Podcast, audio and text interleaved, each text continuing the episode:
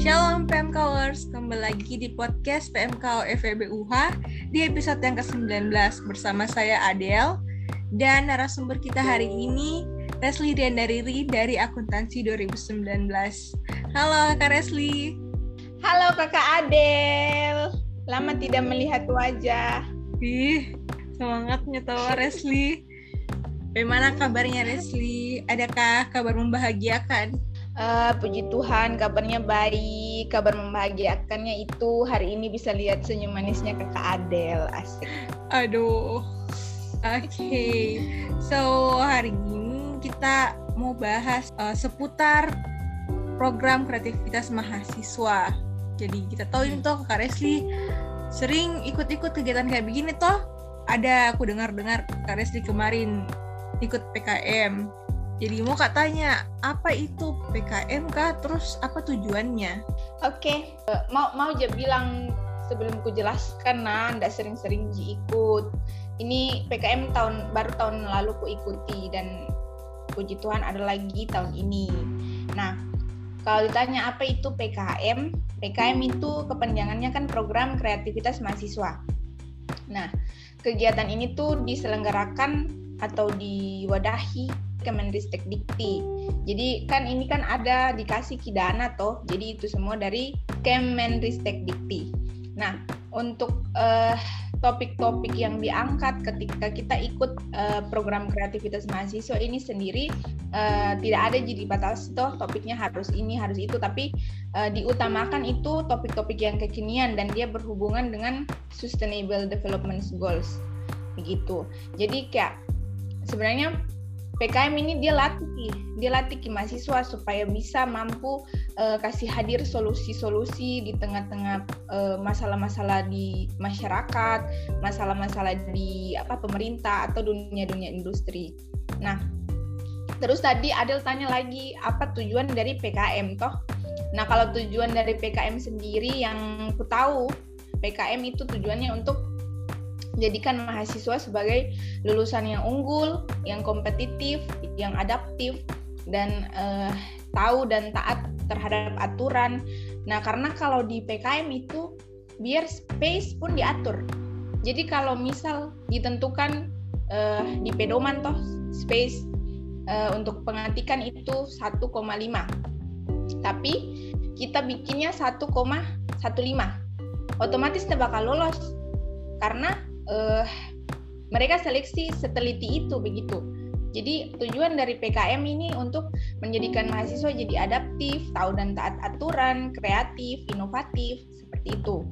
Makanya uh, ketika kita mau angkat suatu ide untuk uh, hadirkan di kegiatan PKM ini butuh ke ide-ide yang kayak inovatif dan kreatif yang mampu untuk uh, jadi solusi untuk masalah-masalah yang ada seperti yang tadi ku bilang. Begitu Kakak Adel.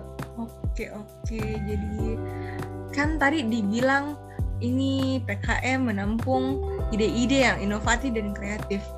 Nah dari kakak Resli sendiri yang bagaimana itu uh, inovatif dan kreatif kah? Kayak kegiatan yang kayak bagaimana itu? Oke, kalau misal uh, contoh, toh kemarin itu saya kasih contoh dari pengalamanku, Modi. Kemarin itu kita hmm. uh, bikin satu minuman yang kayak meningkatkan imunitas tubuh. Nah, itu hadir kenapa kenapa sampai kita hadirkan itu minuman karena kita pikir ada masalah nih. Kalau misal saat COVID-19 ini dan masyarakat tidak peduli terhadap kesehatan, dia tidak konsumsi makanan-makanan yang sehat, otomatis kan turun imunitas tubuhnya toh. Jadi karena itu kita hadirkan satu ide untuk buat ki minuman yang bisa meningkatkan imunitas tubuh kayak begitu. Terus uh, bisa juga kita bikin ide kayak uh, apa mungkin saat ini ada UMKM UMKM yang mungkin sudah agak besar tapi apa di dia punya penghasilan sudah kayak lebih dari 2 juta per hari tapi pencatatannya tuh masih pencatatan manual.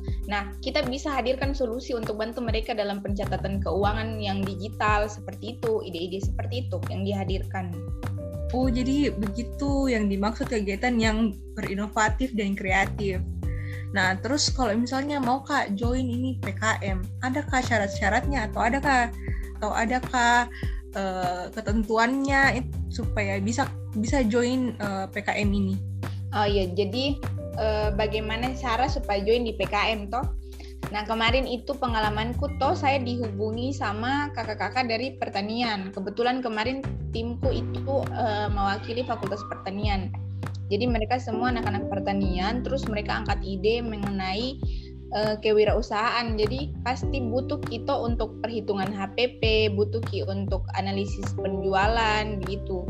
Makanya mereka cari dari anak ekonomi. Nah, saya dihubungi kemarin. Nah, untuk bagaimana caranya join, awalnya tuh teman-teman bisa bikin tim dulu. Adel bisa bikin tim dulu dengan uh, teman-temannya Adel. Kayak bikin satu tim, tapi sudah mi temukan ide begitu. Kayak temukan kisah satu masalah tuh kayak, wih guys, ada mi ku dapat ini masalah uh, terus toh kupikir kalau kita bikin ide ini tuh kayaknya bisa selesaikan ini masalah nah kalau misal sudah dapat itu ide berarti sudah sudah terbentuk mi tim bikin mi proposal uh, kemudian setelah bikin proposal ajukan ke nanti ada itu setiap semester ada itu pasti pemberitahuan mengenai pembukaan pendaftaran untuk PKM. Nah di situ teman-teman daftar sekaligus kasih masuk proposal toh setelah daftar terus kasih masuk proposal, ada evaluasi atau seleksi tingkat fakultas. Nah, setelah seleksi tingkat fakultas, kalau misal lolos, lanjut di seleksi tingkat universitas. Setelah tingkat universitas, kita eh, sudah seleksi tingkat universitas, kita akan eh, dapat uh, pemberitahuan kita lolos enggak. Kalau lolos berarti kita akan didanai. Nah, untuk PKM ini sendiri kemarin dari Kemendikbud Dikti seingatku itu 5 sampai 10 juta diberikan uh, dana untuk setiap tim untuk laksanakan idenya toh. Nah, setelah kita dapat dana uh, kita laksanakan itu ide-ide tak yang sudah kita jadikan proposal. Kita laksanakan lalu kemudian akan ada laporan ahi, eh, laporan kemajuan yang nanti kita akan laporkan. Nah, di situ diseleksi lagi. Nah, kalau sudah diseleksi di bagian laporan kemajuan itu laporan akhir dulu. Setelah laporan kemajuan, laporan akhir diseleksi kalau lolos lanjut ke timnas. Seperti itu. Kalau dari pengalamanku yang lalu. Jadi langsung eh, kalau sudah dapat proposal langsung daftar. Nanti ada tahapan-tahapannya untuk itu tuh dikasih tahu nanti dari kampus. Gitu kakak ada gitu ya. Hmm, jadi ada syarat-syarat tertentu yang kayak harus uh, angkatan begini atau harus dari semester sekian baru boleh join dari jadi oh ada ada ada. Kalau kalau misal untuk persyaratan yang lebih terperinci tuh biasanya nanti ada dibagikan di pedoman.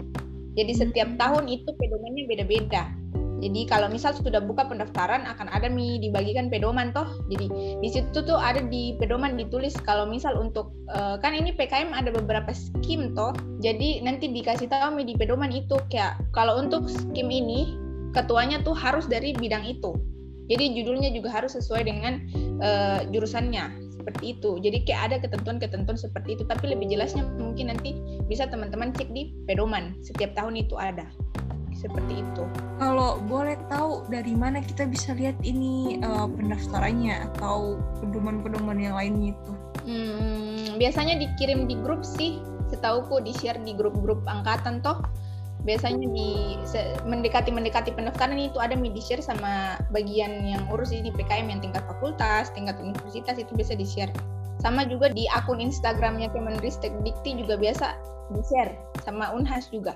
Hmm, Oke, okay, jadi buat teman-teman yang nanti mau ikut daftar ini PKM, jadi nanti hmm. harus lihat-lihat uh, grup-grupnya, grup angkatan dan harus lihat-lihat di sosmednya Unhas di. Oke, okay, terus bagaimana kalau dari pengalamannya kakak Resli kemarin ikut PKM, bagaimana selesai sampai mana? Sampai tahap mana uh, eh, PKM-nya timnya Kakak Resli. Terus uh, setelah selesai nih tahap semuanya itu dilanjutkan sendiri atau berhenti nih sampai situ? Hmm, kemarin itu kan kita bentuk tim toh setelah kan kan ini anak-anak pertanian kan duluan nih terbentuk timnya. Terus setelah terbentuk mereka pikir, ih kayaknya butuh kisah tuh anak ekonomi karena mereka tidak terlalu paham bagian perhitungan HPP kayak gimana, terus mereka tidak paham analisis penjualan. Jadi bagusnya mereka cari anak ekonomi. Nah setelah mereka dapat nih saya, kita diskusi nih mengenai uh, selesai ini kita mau lanjut enggak? Kalau misal entah lulus didanai terus lulus timnas atau lulus didanai tapi tidak lulus timnas kita mau lanjut nggak? Ini produk tak? Kemarin itu kita bikin minuman simbiotik. Minuman simbiotik untuk kasih tambah ke imun meningkatkan imunitas tubuh. Oke jadi toh kita kan diskusi mi. Kayak ih kita lihat ada ji peluang tak untuk lanjut ini usaha? Jadi semangat semua jadi kita ada lima orang. Empat orangnya itu dari pertanian saya sendiri dari, dari ekonomi.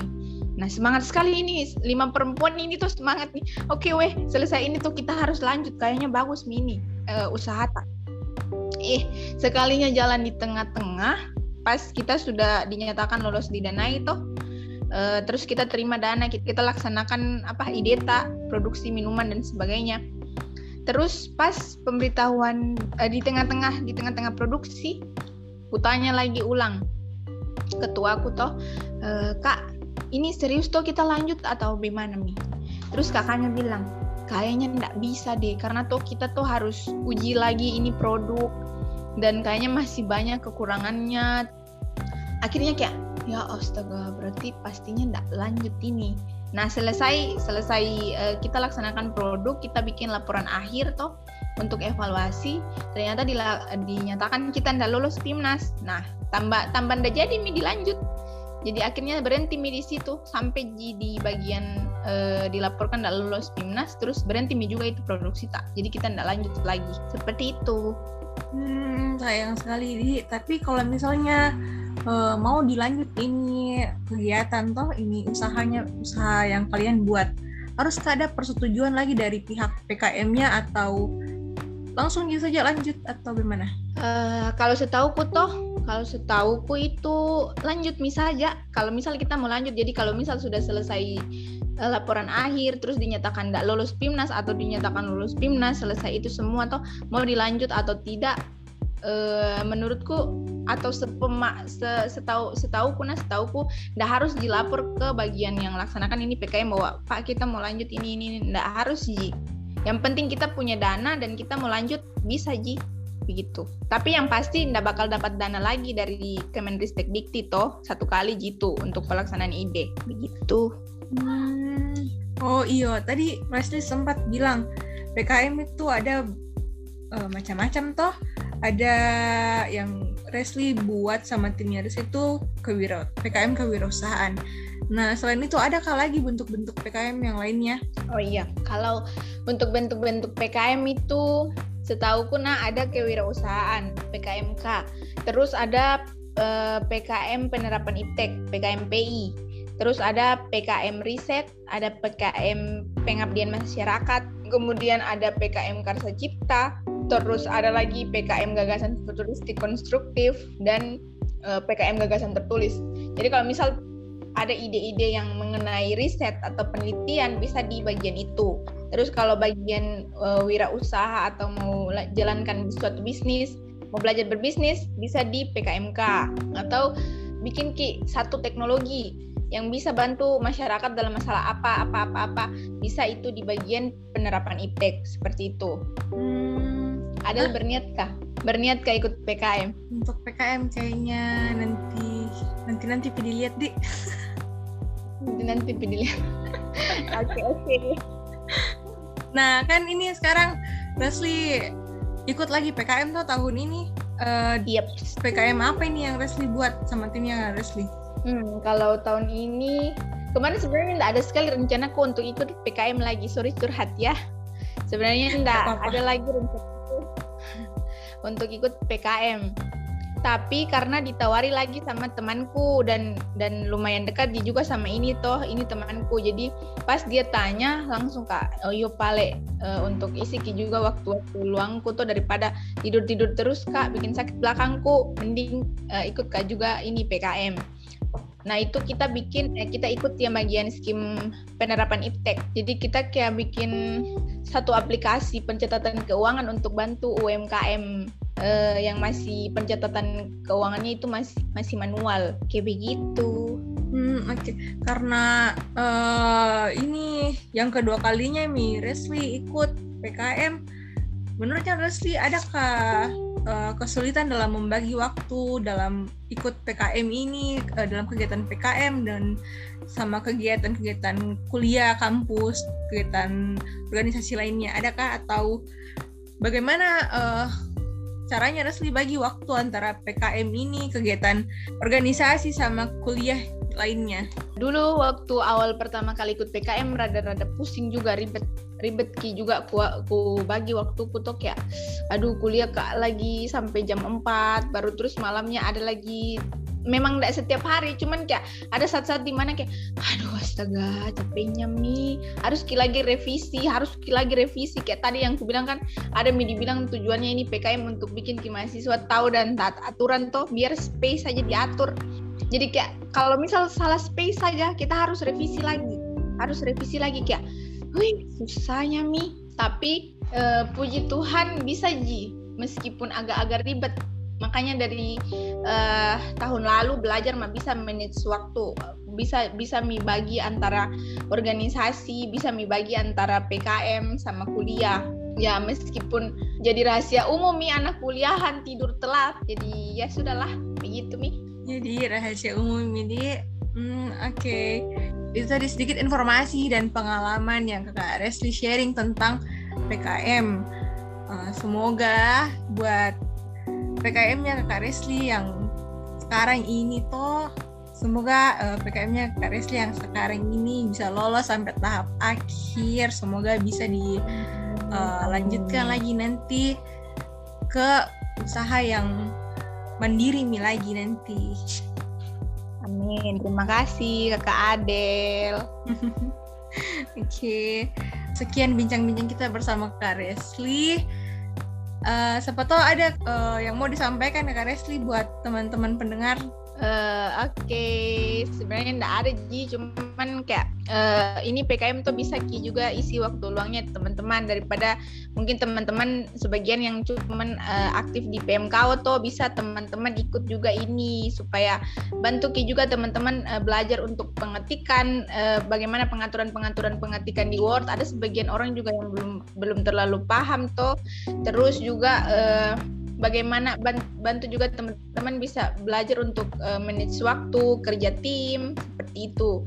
Jadi uh, bukan bukan maksudku mau bilang kalau teman-teman harus di PMKO terus uh, teman-teman dah harus di PMKO terus bisa teman-teman cari pengalaman juga di lain begitu di di tempat lain di kegiatan lain seperti itu. Terus uh, minta maaf kak juga kalau misal tadi sharing-sharingnya masih banyak yang uh, mungkin masih banyak kurangnya. Dan mungkin kalau misal teman-teman masih ada pertanyaan lanjut ke lanjutan tuh teman-teman bisa PC mak seperti itu. Terima kasih kakak Adel. Ya deh terima kasih kakak Resli.